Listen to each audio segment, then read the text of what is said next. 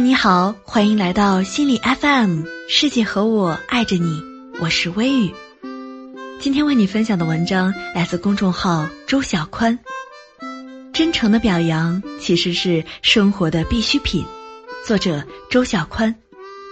也欢迎关注我的个人微信订阅号“夜听微雨”，用文字和声音带给你温暖和力量。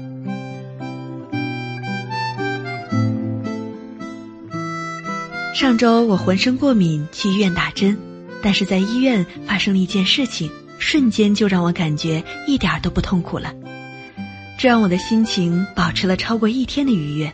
随后每每回想，竟然还有喜滋滋的感觉。这件神奇的事情就是，一个年长的护士怀疑我冒用别人挂的号打针，他说：“哎呦，那你真是看不出来这个年纪啊，完全看不出。”我还以为你是用了别人的号看病打针呢。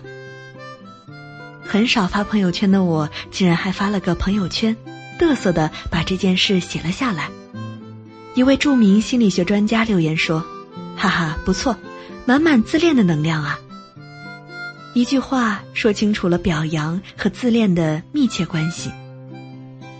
我们都很需要被表扬，这不是一件矫情丢人、不自信、幼稚的事情。被表扬可以一定程度满足我们的自恋，说的直白一点，就是能帮助你体验到自我良好的感觉，这很重要。特别是在一个人自我感觉非常糟糕的时候，在这个时候，真诚的关注和表扬就是一种正面的力量。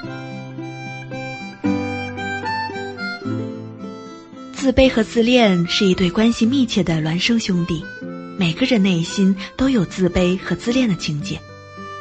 心理学家阿德勒曾经说过：“我们每个人都有不同程度的自卑感，因为我们都想让自己更优秀，让自己过更好的生活。”一个人在自恋、自信的同时，假如他内心还有变得更好、更优秀的愿望，这样的内在驱力，那么他也会在和别人比较的时候，总在某一个项目或领域里。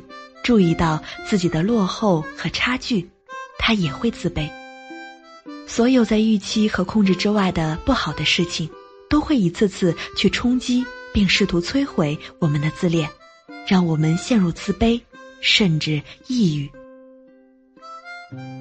健康的、适度的自卑和挫败没有问题，但是极度的自卑、超低的价值感、对自我强烈的怀疑。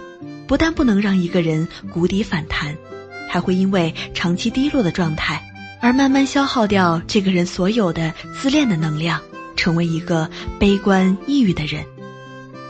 所以，真诚的、发自内心的表扬，其实是一件必需品，也是关怀心灵、补充能量的滋补佳品。以前的父母和老师总是打击孩子，理由是，表扬会让人骄傲膨胀。继而摔跟头，但他们没有考虑，一个孩子在充满外在压力的竞争环境里，是否有足够的能量去面对挫败和各方面的否定。如果连表扬和肯定都没有，我们又如何去通过他人的肯定来肯定自己，并在不断的肯定里建立自信？表扬和肯定的缺失，造就了很多活得焦虑而如履薄冰的人。他们不能犯错，兢兢业业，总觉得自己很糟糕，因此对自己很差，并总在鞭策自己努力。所以我们会看到，他们的成功，以及与成功同时存在的深重的焦虑，永远不能自我接纳并放松的内心。他们也许会成功，但他们一定不快乐。父母如果只会批评孩子，孩子就会长期处于自恋受损的状态。不说自恋受损的其他更深层次的结果，最直观的是，自恋受损时，一个人就会觉得自己很差劲儿。当然，我们也会常常处于自恋有一点受损的状态，稍微的怀疑自己，觉得自己状态不好，有点差劲儿是很寻常的。就像我一样，过敏的那两天。整个人又痒又肿，什么工作也干不了，连最想吃的东西都吃不下。那个时候，我也讨厌这样的状态和自己，体验到我很差劲儿的感觉。所以，持续几天这种状态之后，突如其来偶遇的表扬，一下子就燃亮了我的生活，将我从我很差劲的感觉里拽了出来。长期处在自恋受损状态的人，就会觉得自己始终各方面都很差劲儿。这个时候，一句真诚的表扬或肯定。产生的力量是神奇的。对于一个自我破损、价值感特别低的人来说，持续的肯定和表扬也会产生不可思议的改变的力量。这一点教育上早就被论证过，比如那个著名的实验：随机选几个学生，说他们天资过人，以后会很优秀。当老师怀着一种这样的预期。给予他们更多关注和表扬后，他们真的就成为了优秀、自信的人。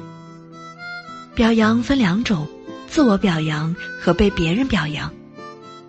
自我表扬就是一种肯定自己的能力，这是个很宝贵的技能，能够靠自己产生出心灵的滋补品，在艰难挫折的环境里给自己加油鼓气。对自己要求很高的人。一直要很优秀才能被父母看见那么一丁点儿的人，这方面的能力很弱，因为他们总是自我批评，以让自己更优秀。所以，人生的议题是，要重点学习如何拥抱不完美的自己。被别人表扬就有点可遇不可求了。有的人虽然没有愿意表扬自己的父母，却有幸找到了愿意表扬自己的伴侣。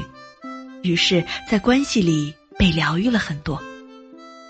没有被表扬过，只是被批评着长大的人，既给不出表扬，又渴望被表扬。所以，表扬他人是一种能力，不是人人都有这种能力。世事不完美，但是我们需要看到不完美之中的希望，而表扬和肯定就是这希望的载体。愿我们都能学会表扬自己和表扬他人，它能够带来一种感觉，让你觉得有力量，去相信自己，能够塑造出美好的世界。好了，这就是今天的文章。如果喜欢这期节目，欢迎留言和分享哦。想要发现更多好声音，记得去手机应用商店下载心理 FM 客户端。还可以阅读和收藏本期节目的文章，免费学习心理知识，帮你赶走生活中的各种不开心。我是主播微雨，我们下次见。